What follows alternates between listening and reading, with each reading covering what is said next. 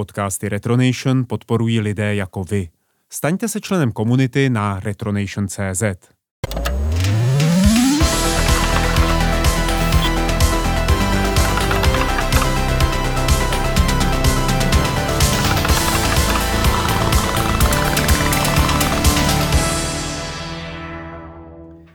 Zdravím vás, milí posluchači. Eh, já, Martin Vaňov, vítám tady i eh, Michala Rybku, a.k.a. Wolfa. Ahoj, Wolfe. Ahoj.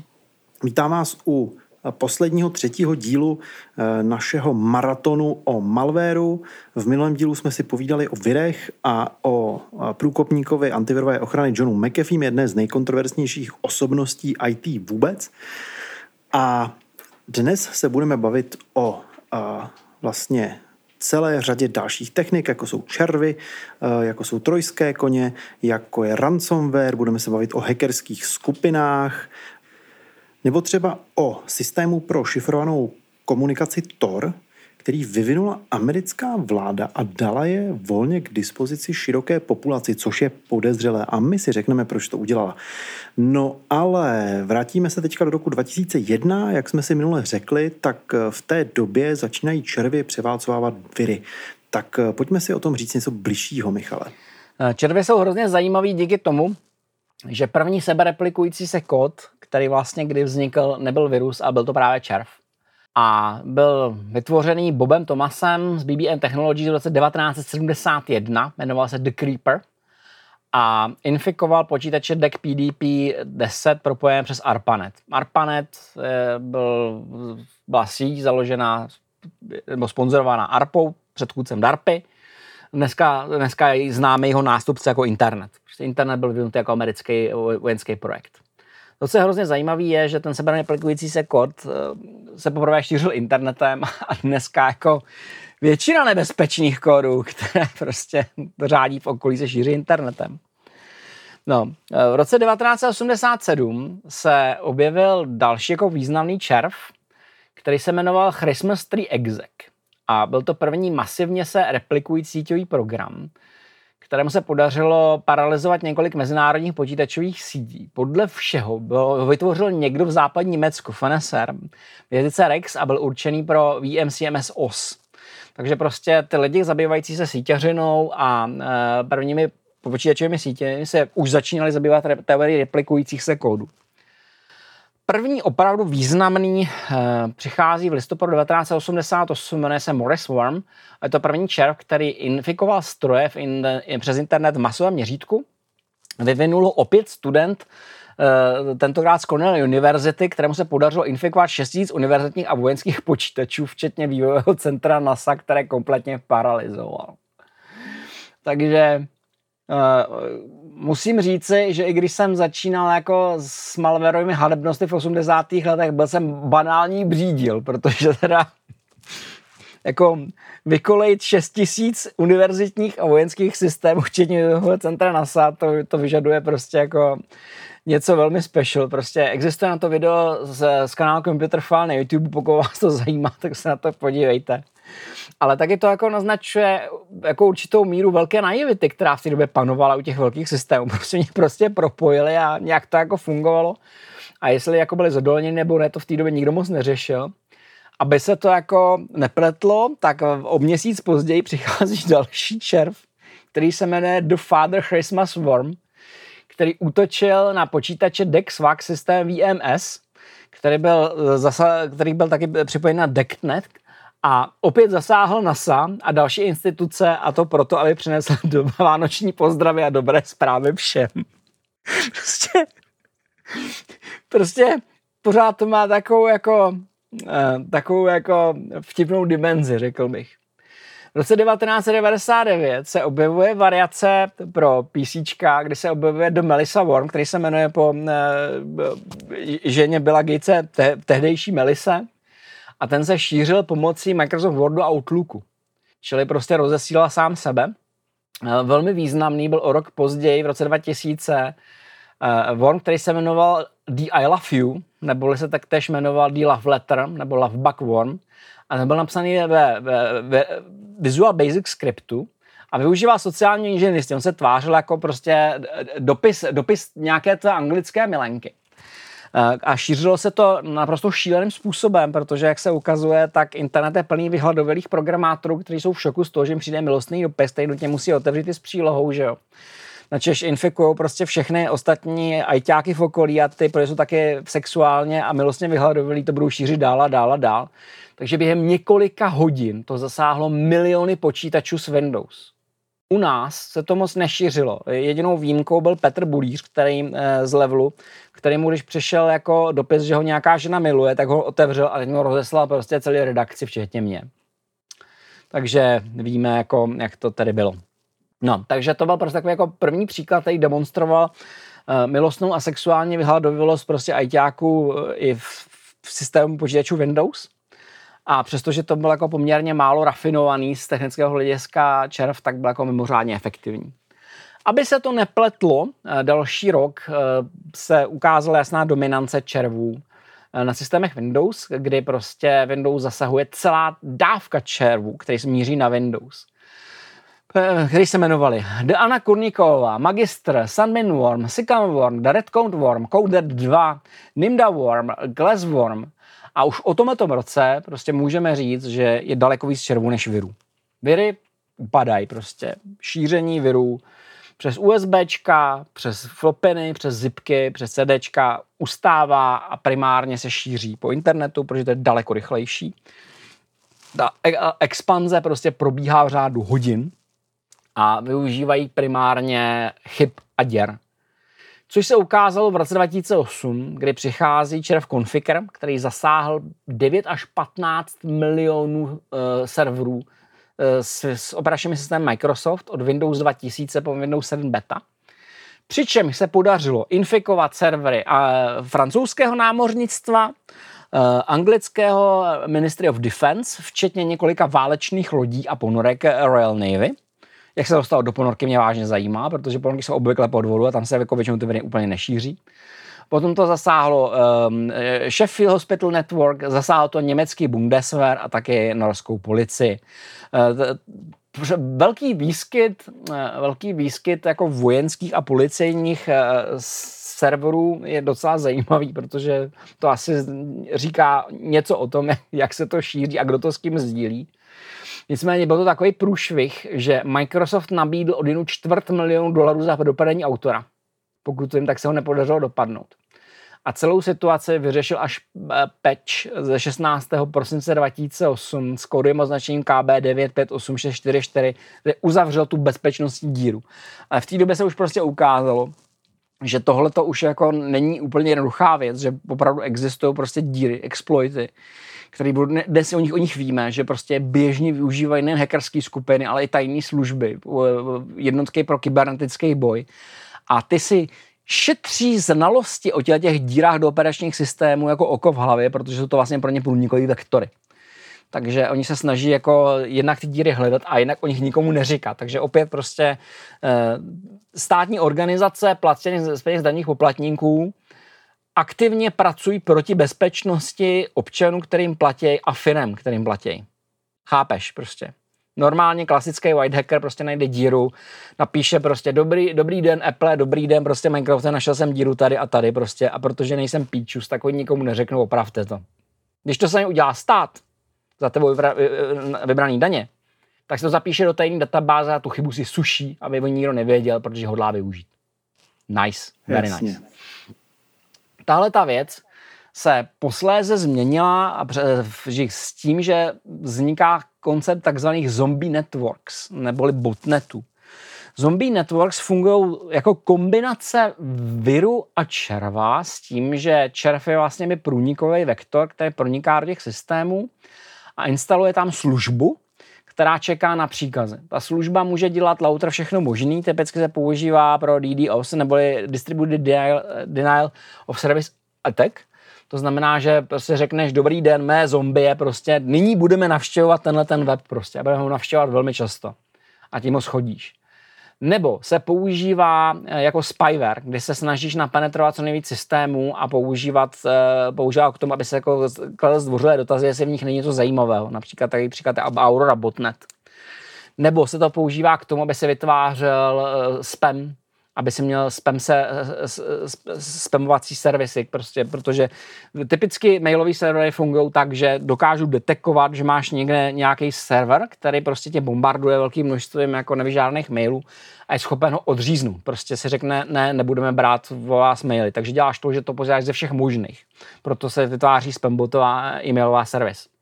Nebo se dělá něco, čemu se říká click forward, což je vlastně emulace, emulace trafiku. Je to podvod zaměřený na zadavatele reklamy. Prostě někdo si objedná reklamu a ty prostě uděláš, uděláš botnet, který prostě na tu reklamu kliká a vytváříš dojem, že prostě tam lezou lidi prostě. Eh, další typ podvodu. Nebo uh, další věc, kdy se používá pro distribuovaný útok uh, při logování do, nějaký, do nějakého firmního serveru. Ty typicky děláš to, že odmítáš, když se někdo opakovaně pokouší vkládat hesla při přístupu vzdáleným do, do tvých serverů, tak mu dáš třeba 10 pokusů a pak ho zařízneš. Řekneš mu prostě, máš 10 minut pauzu, prostě, už jako ne, neakceptuju. Takže se vytvoří botnet, který dělá to samý, ale z mnoha různých počítačů. Takže máš jako desítisíce počítačů, který přistupují a pokouší se nalogovat do toho systému a vlastně jediná obrana proti tomu, tomu typu útoku je, že to vypneš na své straně. Takže prostě znemožníš logování sama u sebe, čím se odřízneš. Tohle to byl například útok na server General Motors v roce 2022. Eh, dneska velmi populárně těžení kryptoměn. Prostě nainstaluješ si zombie network, který prostě dělají to, že jako propalují cenou elektřinu prostě majitelům serverů prostě a, a, a ti to. Nebo se používá ta, ta věc, něčemu se mu se říká Self-spreading functionality, kdy jako smysl těchto těch sítí není úplně zřetelný a tvrdí se o nich, že se jakoby pokouší šířit po síti do té doby, než dosáhnou něčemu, co říkají pre-configured command and control konfigurace. A zdá se, že to je prostě typ uh, kyberválečného softwaru, který se snaží šířit po síti do té doby, než zjistí, že se zabydl v těch správných serverech. To znamená, že ve správné zemi, ve správných e, organizacích a tak dále. A v podstatě smyslem té sítě je jenom nějakým způsobem se prošířit, dostat se prostě do těch cílových systémů a tam zůstat neaktivní. Do té doby, než se něco stane a třeba, já nevím, rozhoduješ se tu zemi bombardovat, taky prostě pošleš příkaz, jako vypni prostě obraný systémy toho státu. Eh, jako nikdo přesně neví, co to dělá, protože tenhle ten typ eh, botnetu se nechová aktivně. Jo? Prostě on se snaží jenom někam dostat a tam zůstat a co to bude dělat, to se zjistí teprve, až jako vypukne válka. Jako. Takže to jako nikdo neví. Nemá to v sobě zabudovaný payload, prostě jako takovej. Uh, ta věc vzniká někdy v roce 2003 a dneška se jako jejich velikost typicky zvětšuje. Typická velikost botnetu se pohybuje někde mezi 10 000 systémy až 100 000 infikovaných systémů. Jsou tam docela outliers, prostě jsou tam některé opravdu úspěšní. V roce 2004 vznikl takzvaný Marina botnet, který měl 6,2 milionů infikovaných systémů. V roce 2008 bylo něco, co jsem říkal Mariposa, který měl 12 milionů infikovaných systémů. Roce 2008 Configure měl 10,5 milionů systémů a v roce 2009 měl Bredolab 30 milionů systémů. Od té doby už ty botnety nejsou tak úplně úspěšný. Eh, podle všeho, čím větší máš botnet, tím jakoby je líp detekovatelný. Statisticky za to prostě dřív se prostě přijde na to, že tam někdo bydlí prostě. A jsi schopen udělat nějaký protiopatření vůči tomuhle tomu což, je, eh, což jako snižuje efektivitu, takže některé botnety se snaží limitovat sami sebe do určitý míry.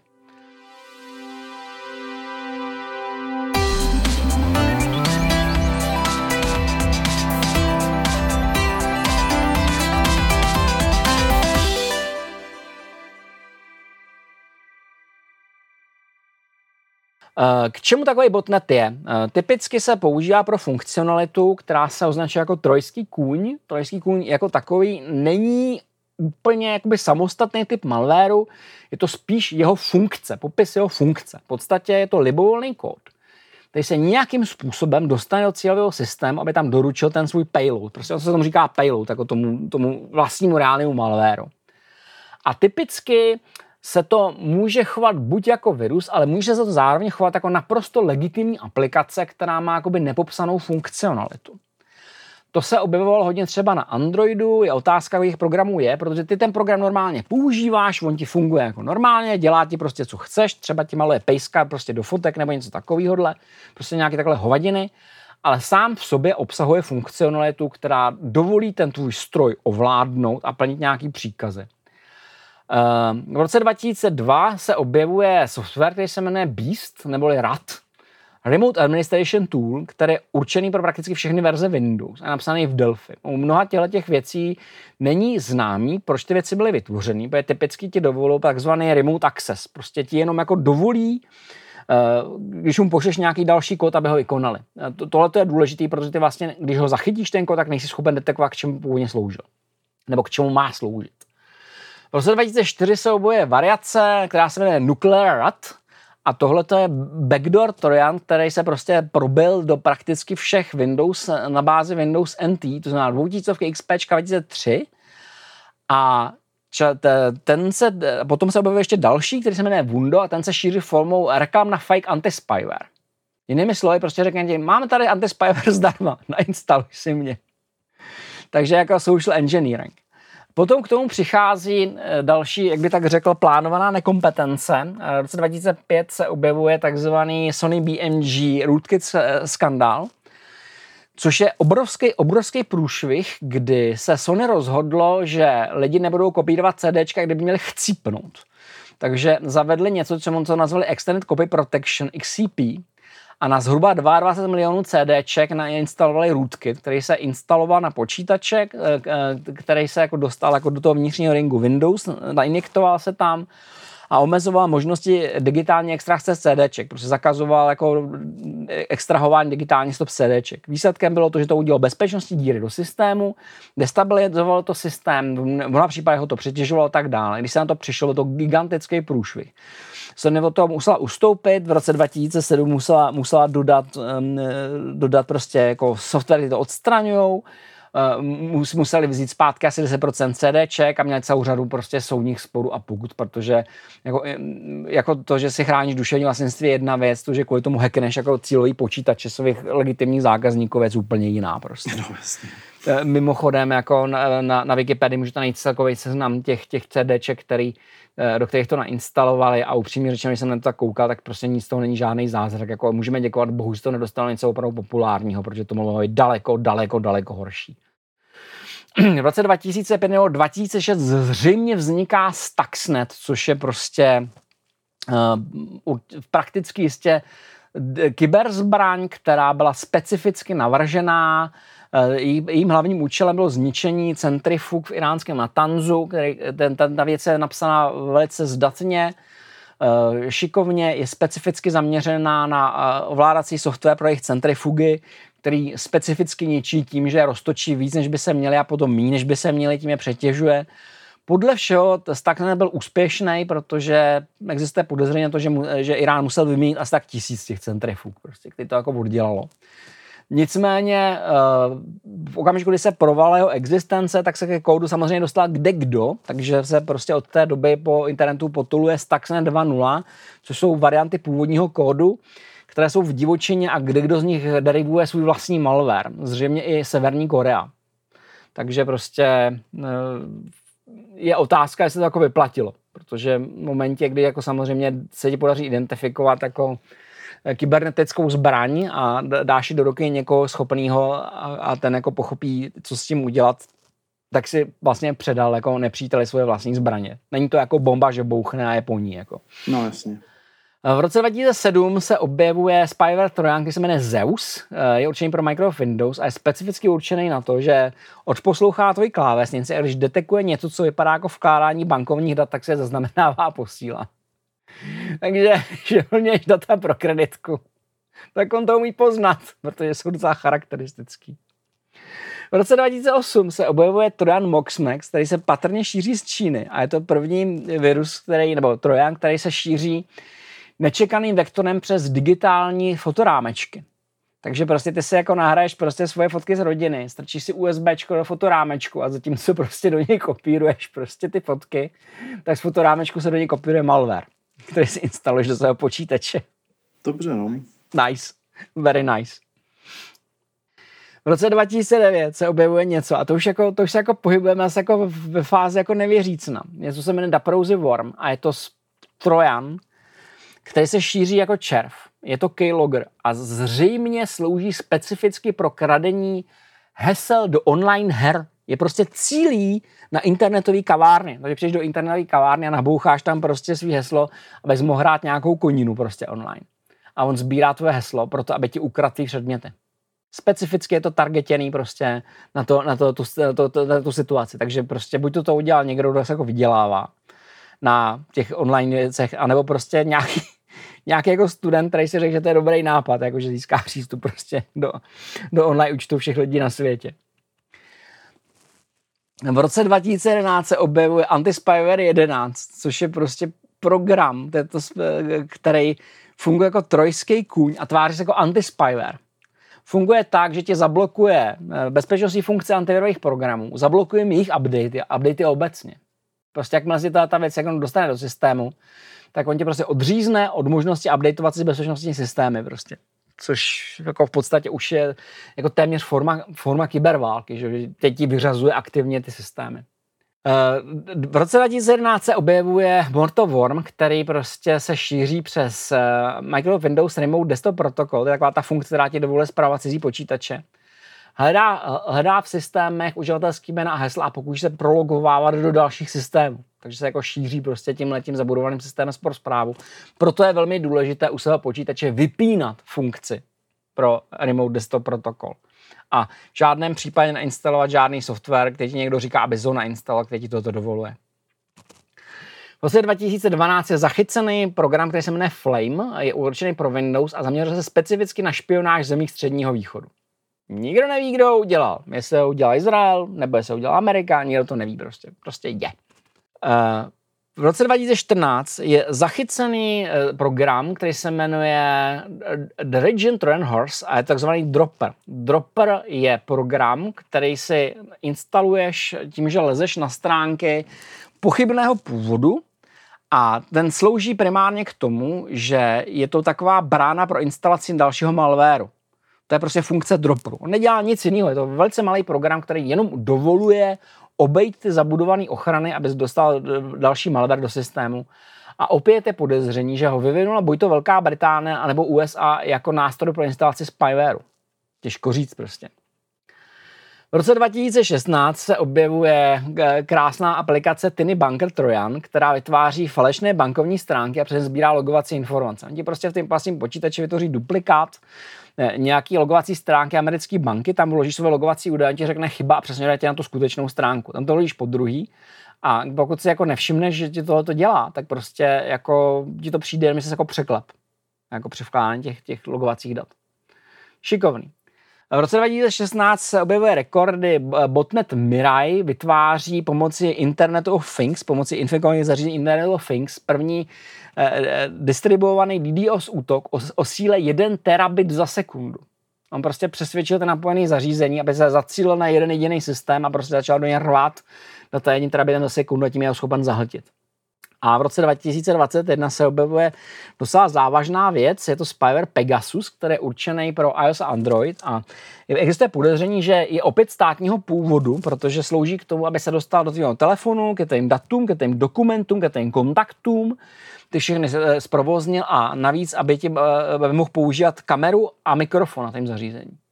Takže vlastně promění tvůj telefon ve tvý vlastní osobní špionážní eh, online connected zařízení a panuje podezření, že je specificky určený pro špionáž a pro sledování jako nepohodlných zájmových osob. Což je jako, řekl bych, taky docela pěkný. To je dost hustý, no.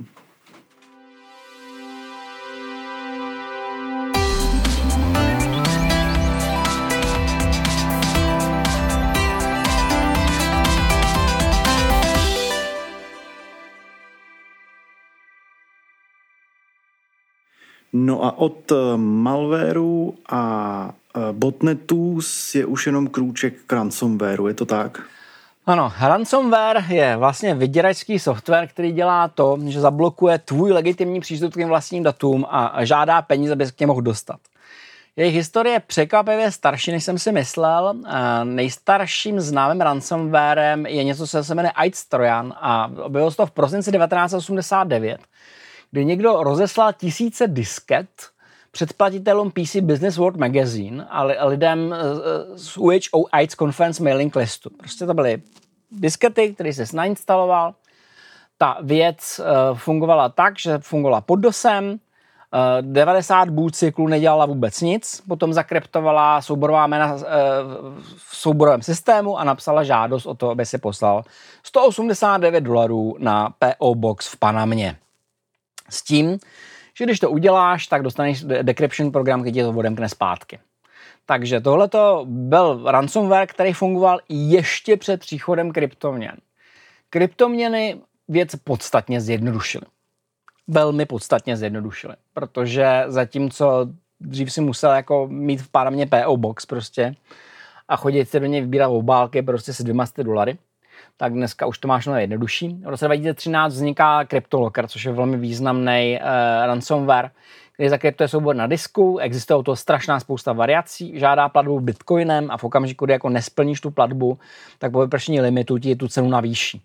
A uh, traduje se, že během té doby, co ta věc byla aktivní, se jim podařilo vybrat uh, na čtyři peněženky, které byly spojené s tím Tonánem, nakonec odešlo skoro 42 tisíc bitcoinů, což bylo tehdy 27 milionů dolarů a dneska by to byla asi miliarda, nebo jako předtím, než nám spadl bitcoin, tak by to byla asi miliarda.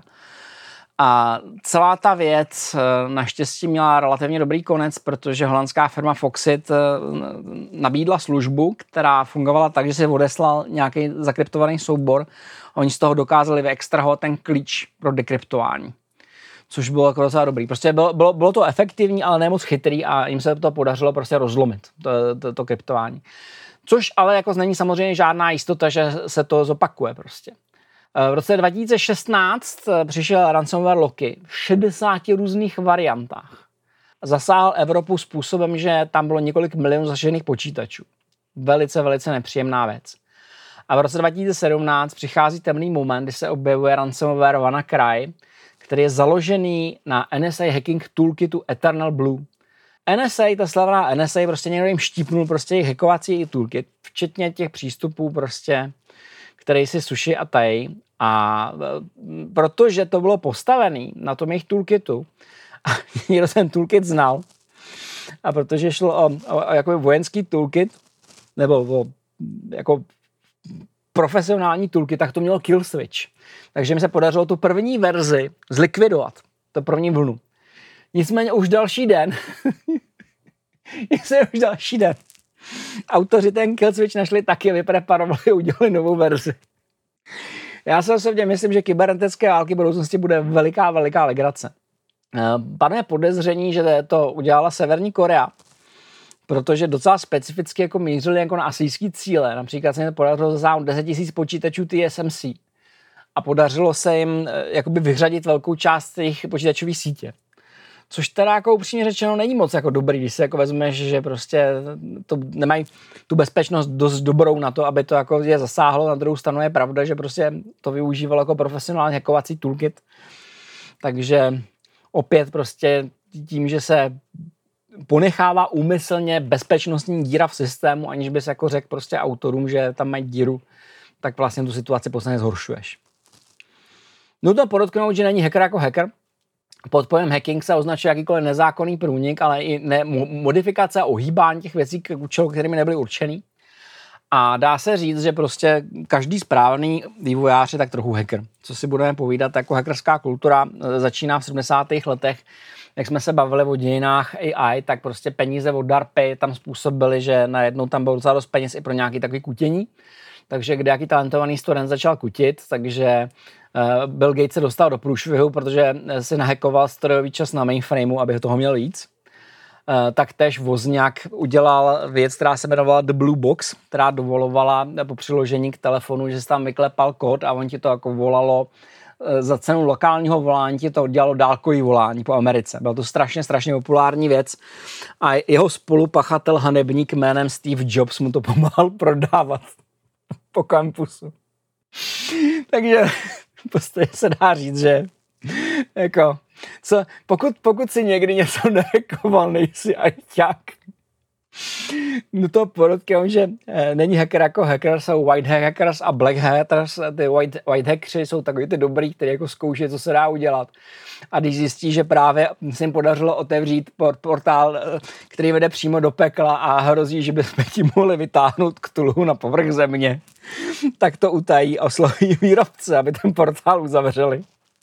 Zatímco Black Hack 3 přemýšlí, jak zlo zamezí věcných propastí monetizovat. Případně prodat prostě nějaké tajné služby. Takže není hacker jako hacker. A to je strašně důležitý, rozlišovat mezi těma white, white hatama a black hatama.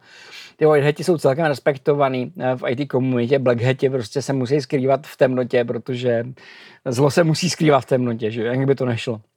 Eh, ty white hati se často organizují do eh, organizací, Eh, který mají nějakou strukturu, někdy formální, někdy neformální. Asi nejstarší je Computer House Club, eh, založený v roce 1981 v Německu. Je to německý klub, má asi 7,5 tisíce členů a jim se podařilo několik jiných kousků. Třeba v roce 1984 na sebe upozornili takzvaným BTX hackem, kdy se jim podařilo pomocí eh, Bilchrim Text Computer Network, což je taková, takový ten jako telefonu text, který měli na západě, se jim podařilo jako přelomit banku, takže z ní vytáhli 134 tisíc německých marek, které další den před nastoupenými novináři vrátili, jenom aby jako dokázali, že se to dá prostě což jako je typicky jako white praktika. Nicméně dělali i jako jiné věci, například prostě kradli americký data, hackovali se do, do uh, amerických vojenských systémů a protože byli přesvědčení, že prostě američtí váleční štváči prostě ohrožují svět, protože to jim řeklo mírové hnutí západního Německa a jeho pokrokoví lidé tak prostě tato data prodávali KGB, o čemž je o čemž je film, který se jmenuje 23, eh, 23 z roku 1998. A je to vlastně o tom, jako že mm, jo, když prostě jako uvěříš na to, že prostě někdo je moc jako dobrý a někdo je moc zlej a pokusíš se jako vyvážit rovnáho dobra a zla, tak můžeš často jestli jsi právě přemíchal jako do války, která je mnohem složitější, než si myslíš a může to s tebou dopadnout špatně. Eh, také se jim podařilo identifikovat a hacknout Die Staatstrojaner, federální trojský kůň, který měl sloužit k tomu, že prostě měl sloužit k instalaci prostě spywareu pro vybraný cíle. Prostě se jim podařilo zjistit, že federální vláda jako se rozhodla hackovat si sama prostě a tohoto jako jim jako do toho šlápli. Podařilo se jim hacknout i Apple Touch ID. Pomocí jednoduchých metod dokázali se tam věc dá obejít a podařilo se jim obejít biometrické rozeznávání duhovky na Samsungu S8. Prostě, takže jsou to taková, jako, takový jako starý a poměrně vážený klub, um, white hackerů převážně.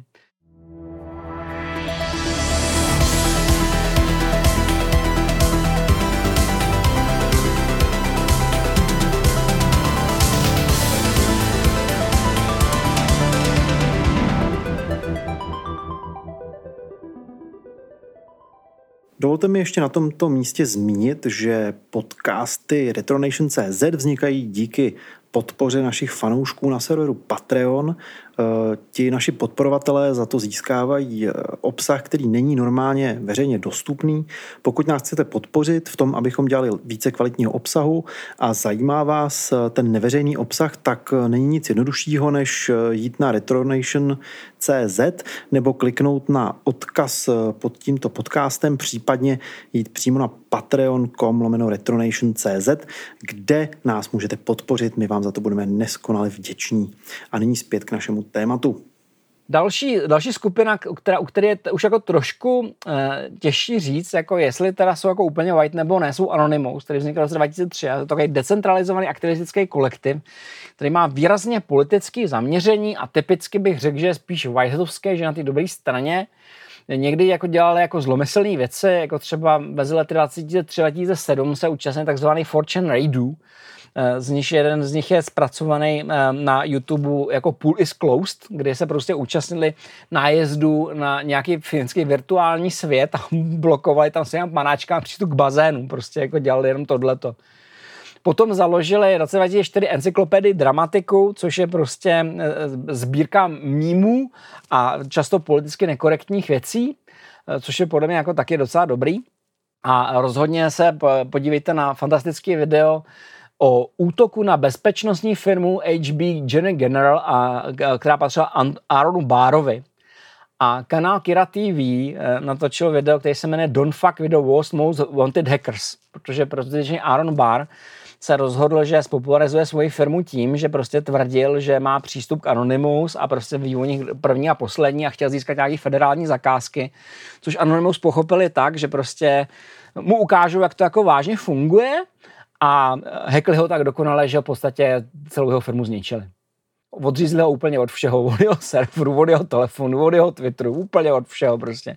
A v tomhle v tomhletom videu je krásně popsané, jak to přesně udělali, takže se můžete podívat na, na to, že vážně jako není dobrý uh, pokoušet se vybudovat si svý jméno tím, že se navážíte do jako fakt talentovaných hackerů, protože vám to můžou vrátit způsobem, ze kterého budete jenom brečet.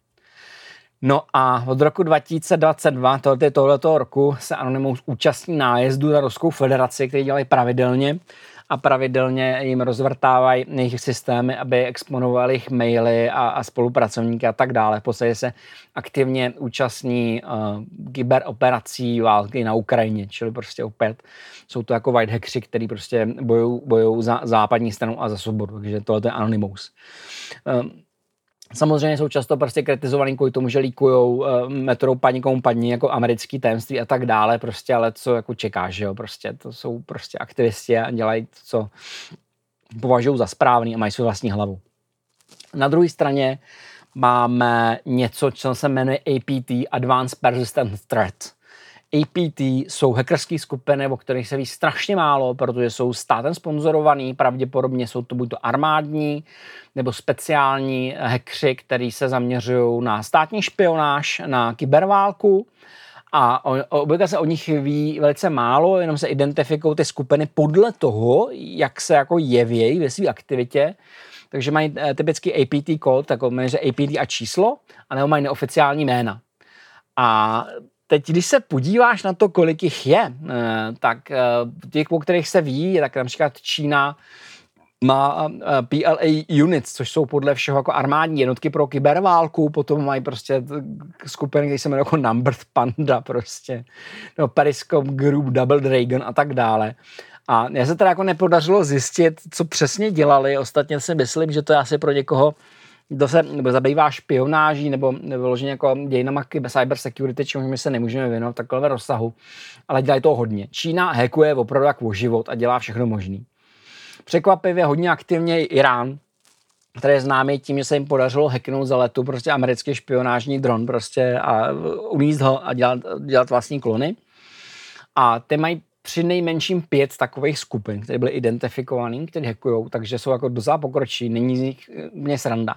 U Izraele se ví, že má taky skupinu, minimálně jednu, která se jmenuje Unit 8200, ale o nich se to jí velmi málo a velmi pravděpodobně se zabývají kybernetickou válkou s okolím, a hlavně s Iránem prostě a s jeho, s jeho skupinama, jim podporovanými skupinama. Docela aktivní je i Severní Korea, u kterých se ví, že má minimálně tři hackerské skupiny, který se snaží získávat jednak informace, jednak eh, kryptoměny, takže použije právě ransomware. Eh, samozřejmě eh, Rusko, to jich má docela dost a jsou tam jako zvláštní skupiny, typicky se jmenují jako nějaký medvědi, jako Fancy Bear, Cozy Bear, prostě Venomous Bear a tak dál.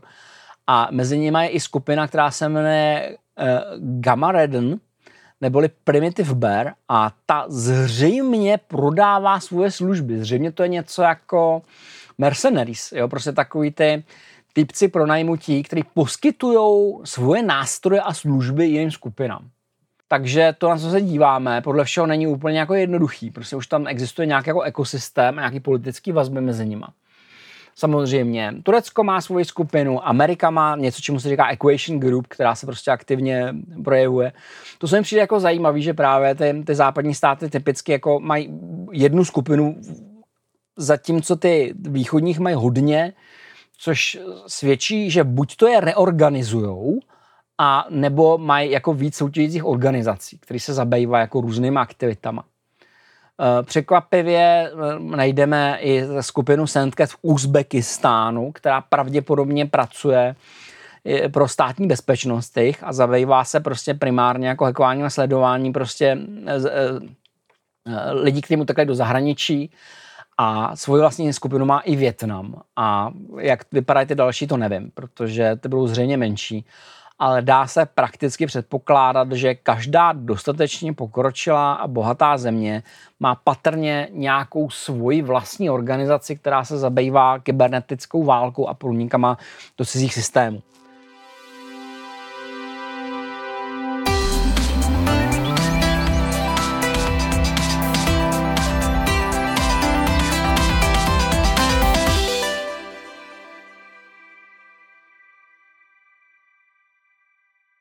Někdy to má takovou zvláštní formu. Já bych se tady pozastavil u jednoho nástroje, který se jmenuje Tor a my ho máme převážně asociovaného um, s takovým nelegálním používáním internetu, prostě uh, s darknetem a podobně. Uh, historie Toru je strašně zajímavá. Já jsem to tady poznamenal pod názvem Nevěř Darpě, i když přináší dary. Protože co je to vlastně Tor? Uh, víš, jak funguje Tor? Eh, malinko, ale klidně mi to osvěž. Tor je zkrátka The Online Router. Eh, a online routing funguje tak, že ty máš nějaký body, které fungují jako routery v síti a v okamžiku, kdy chceš komunikovat, tak si vybereš prostě routery a ty vlastně jakoby enkapsuluješ jeden protokol v jednom protokolu. Takže prostě máš cestu A, B, C a ty máš nejdřív eh, protokol prostě B to C, který je kryptograficky chráněný, potom A to B, který je jinak kryptograficky chráněný. Prostě je, je, přes jednu kryptografii dáš další kryptografii.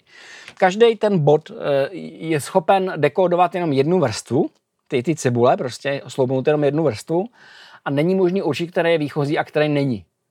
Uh, takže ty si prostě určíš nějakou cestu a pošleš nějakou zprávu, která je kryptograficky chráněná a hrozně blbě se určuje, kde je původce té zprávy, kde je cíl té zprávy a už vůbec co je v té zprávě, protože to je pro několika, několika vrstvama kryptografie. Tahle ta věc e, překvapivě vznikla v US e, States Naval Research Laboratory, vytvořili matematik Paul Syverson a počítačoví věci Reed a Goldschlanger. A cílem té technologie bylo chránit spravodajské komunikace ve veřejné síti. To je strašně důležitý. To je špionážní protokol. Ta věc byla dál rozvíjena pod, pod grantem DARPA a byla patentovaná US Navy v roce 1998. A teď pozor prostě. V roce 2002 Počítačové věci Dingledine a Matheson spolu s tím Syversem vyvinuli i implementaci The Online Routing Project, neboli Tor Project. Tor Project poté Naval Research Laboratory vydala jako zdroják, jako free license, náš patentovanou technologii pro bezpečný transport zpravodajských informací přes veřejné sítě. A ty toho uděláš freeware a založíš non-profit organizaci The Door Project, který je podporovaný přes IEF, Electronic Frontier Foundation a další organizace. A teďka si polož základní otázku. Když americká vojenská laboratoř vyvine špionážní program, patentuje si ho, proč uvolně od něj zdrojáky a dává to světu? Já si myslím, že to je proto, že chce to využít ke špionáži v jiných zemích a chce, aby si to tam mohli lidi stahovat.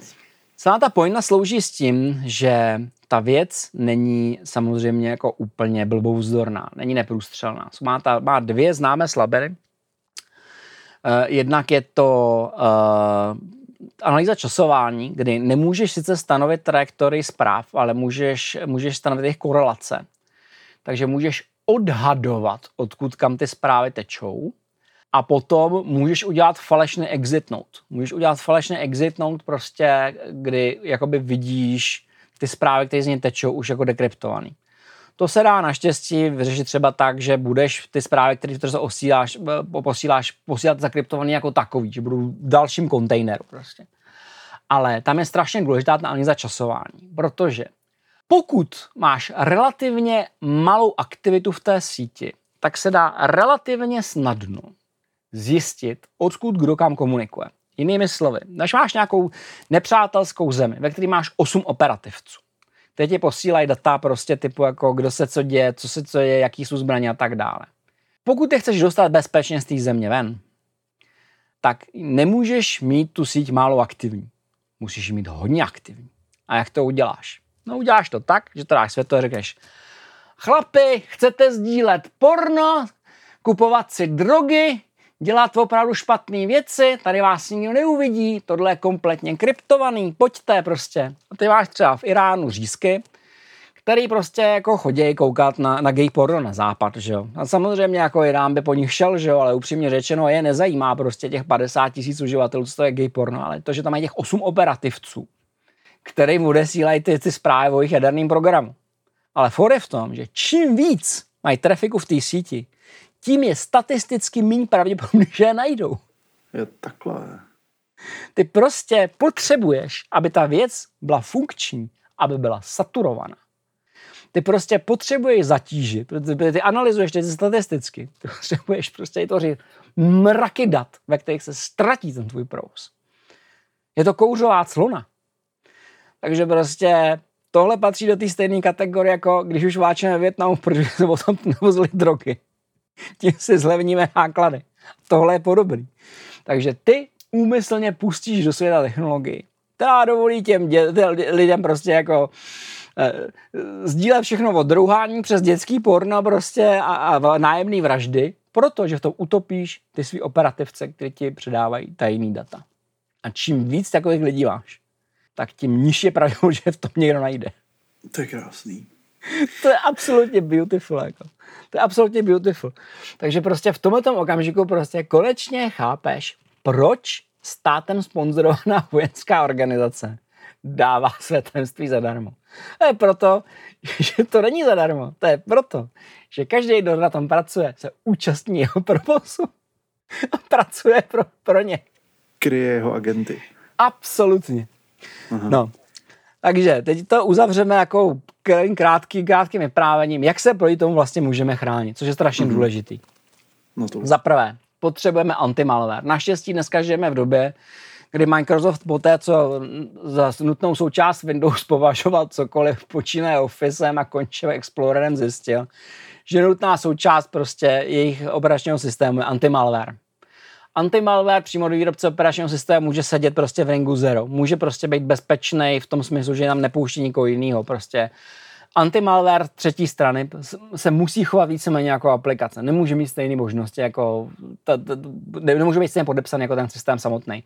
Čili dává naprosto perfektní smysl, aby operační systém byl sám zajištěný, aby nikoho tam nepouštěl dovnitř. Takže na to potřebuje antimalware. Ten, který nám detekuje přítomnost.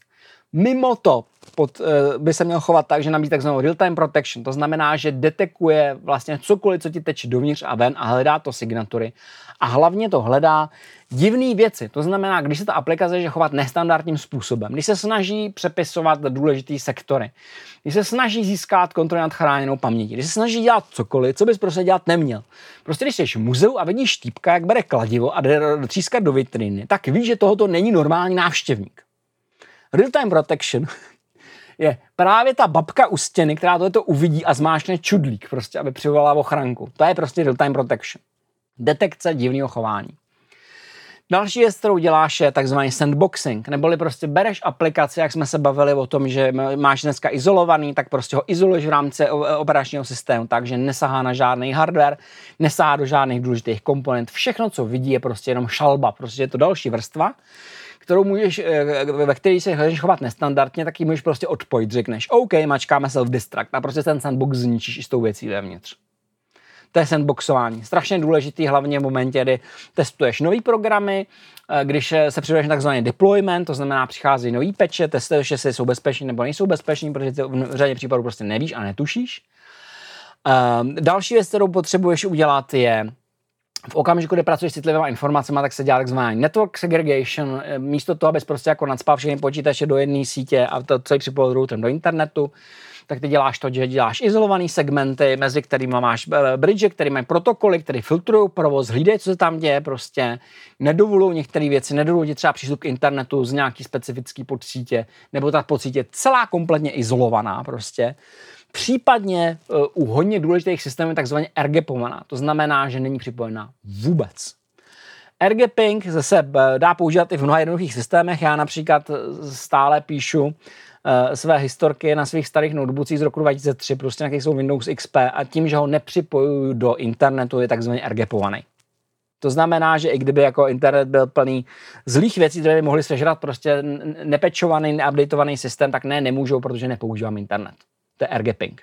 Prostě, řekneš si, šluz prostě obětují pohodlí prostě přístupu k internetu k tomu, že ten systém je izolovaný. A tohle to všechno používáš a v okamžiku, kdy jsi bezpečnostní architekt, eh, zabýváš se bezpečností, jak tohle ty věci kombinuješ. To znamená, když máš nějaký důležitý systém, prostě, který se ku příkladu stará o to, že hlídá, jestli tvé rakety v svém silu prostě jsou spokojené a nic nedělají, tak je ergepovaný. Ty nechceš, aby ti k tomu přistoupil někdo zvenku a dávat nějaký, nějaký nesmyslný příkaz, že jo. Eh, eh, síťová segregace znamená, že prostě máš jednu síť pro tajný data, další máš pro veřejný data, prostě řídíš toky prostě a, a, a hledáš, se na nějaké anomálie. Třeba jestli ti někdo nezačíná vysávat prostě obsah obsah toho repozitáře. Takhle jsme jako příkladu před lety v jedním z firm identifikovali anomálii, protože jsme měli prostě detekci právě outgoing trafiku a zjistili jsme, že máme abnormální outgoing trafik, který teda nebyl způsobený tím, že by nám někdo kradl repozitář náš dat, ale tím, že se tam jeden, jeden z volů, který byl najat do firmy, prostě dal, dal nějaký prostě sdílecí systém. Mm-hmm. Tím ho detekuješ, že ty máš něco nenormálního. Jo. To, je to strašně důležité a to, to prostě s tím se zabývají specialisti. Eh, říte se radami specialistů, poslouchejte a nedělejte voloviny, prostě to je úplný standard. Nestrkejte například jako neznámý flešky do svého počítače, když nevíte, jako, o co kráčí, že, co v nich je. Existují i flešky, které specificky jsou udělané tak, že prostě vám zabijou ten systém. Bohužel s tím, přecházíme na USB-C nabíjení, je vysoce pravděpodobný, že někdo začne dělat takhle kabely speciálně že prostě budou určený k tomu, aby ti jako zlikvidovali tu notebook, prostě, protože budou navržení tak, že ti do toho pustí jako třeba abnormálně vysoký napětí, prostě nebo něco takového. Není to úplně nejchytřejší. Některý, některý nápady, se kterými se přichází jako s inovacemi, nejsou nejchytřejší, protože bohužel neprosazují nejchytřejší z lidí, kteří nejsou hekři a nedovedou si představit, co za hanebnosti se dá udělat. No, buď jak buď prostě. Ať už uzavřeme toto téma, tím netrýzníme naše posluchače více jak bych tu, tu celou věc uzavřel. Jak je vidět, je to velice široký téma. Eh, tohoto téma se týká jak dějin špionáže, tak přechází i do dějin internetu. Ani v, obem, ani v jednom z toho nejsem nějak zvlášť kutý. Prostě osobně si myslím, že třeba dějiny internetu jsou věc tak komplikovaná, že to bude žádat svůj vlastní vědní obor, protože už dneska je naprosto obrovská. Prostě internet je obrovský multiplikátor informací a jeho dějiny a to, co se na internetu děje, jsou velice složité věci.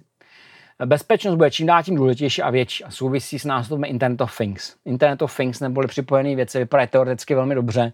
Do té doby, než si uvědomí, že drtivou většinu z toho prostě sází někde v Číně, kde za prvé prostě může být zájem do toho vrazit nějaký backdoor. A za druhé to budou dělat levné firmy, které se nebudou nějak namát zvlášť s testováním. To znamená, že prostě pro ně rychlost důležitější než spolehlivost, takže místo toho, aby ten produkt testovali, jako jestli je naprosto odolný, tak ho prostě pustí do světa a v nejhorším prostě prodají jiný produkt, že, když se ukáže, že napadnutelný. No jasně. Což není dobrá zpráva. Tohle jako obecně nechceš, takže musíme být jako docela opatrný a abych byl velmi, velmi opatrný s Internet of Things, protože to by mě, protože jako zveřejňovat přístup ke všemu prostě, co je připojení do sítě, vážně není dobrý.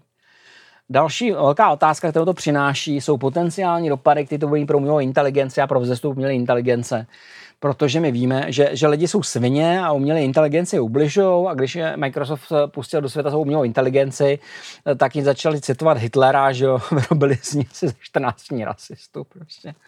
A je, je, prakticky jistý, že tohle to se zopakuje v kterémkoliv okamžiku, kdy prostě to bude možný, protože vždycky najdeš hanebníky, který prostě do ničeho budou šťourat klackem. Je to prostě nutný, prostě musíme s tím počítat a musí se to vědět a musíme na to být připravený.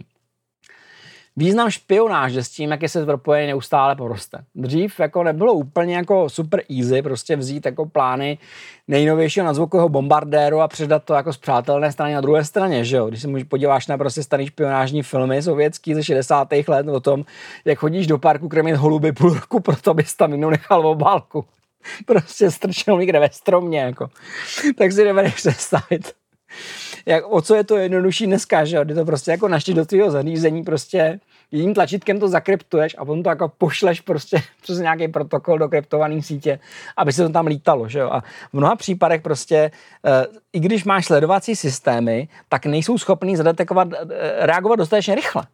A to je ten základní problém. To, to by prostě stačí prostě dostat ty věci dostatečně rychle a v momentě, kdy jsou venku, tak jsou prostě venku, naschledanou. Prostě jako šance, že bys měl týden na to, aby si stopoval nějakého troubu, který je, jezdí jako s, s kufříkem s dvojitým dnem, ve kterém něco vozí, to už jako to už dneska nenosí. Dneska to bude mnohonásobně rychlejší a význam špionáže neustále poroste.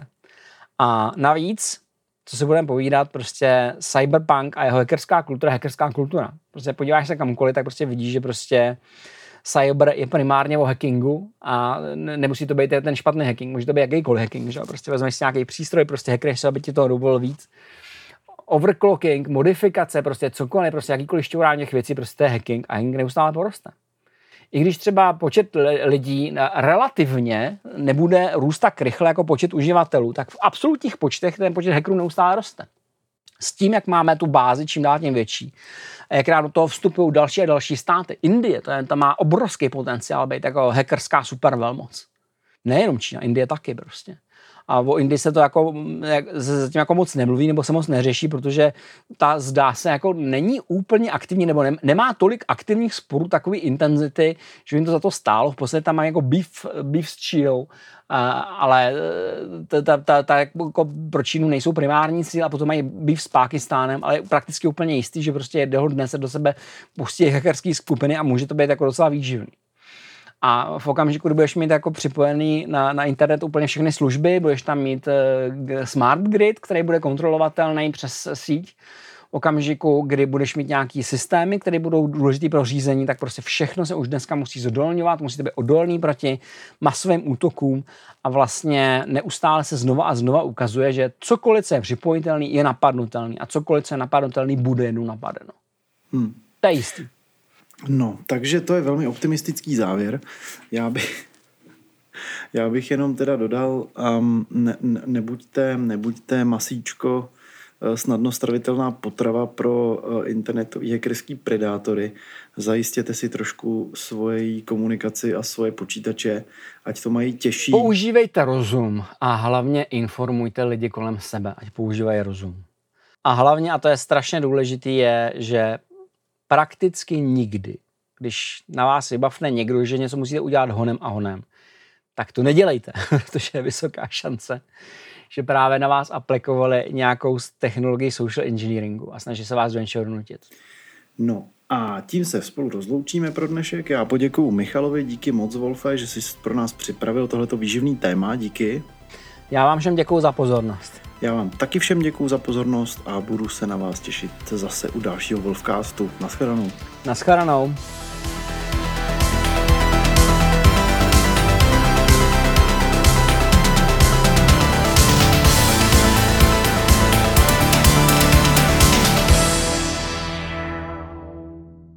A to je konec. Ale nebojte, další epizoda se připravuje.